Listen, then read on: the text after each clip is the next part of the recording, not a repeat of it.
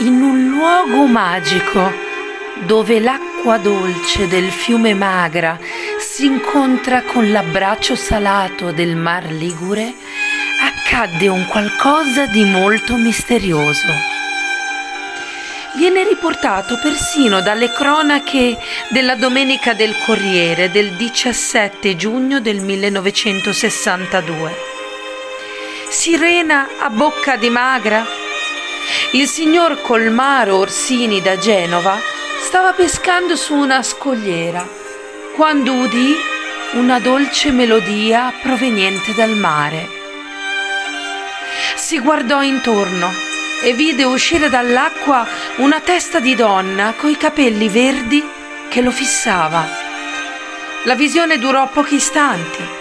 Lo strano essere, che aveva una coda di pesce azzurrognola, si allontanò ben presto lasciando una sottile scia verso Punta Bianca.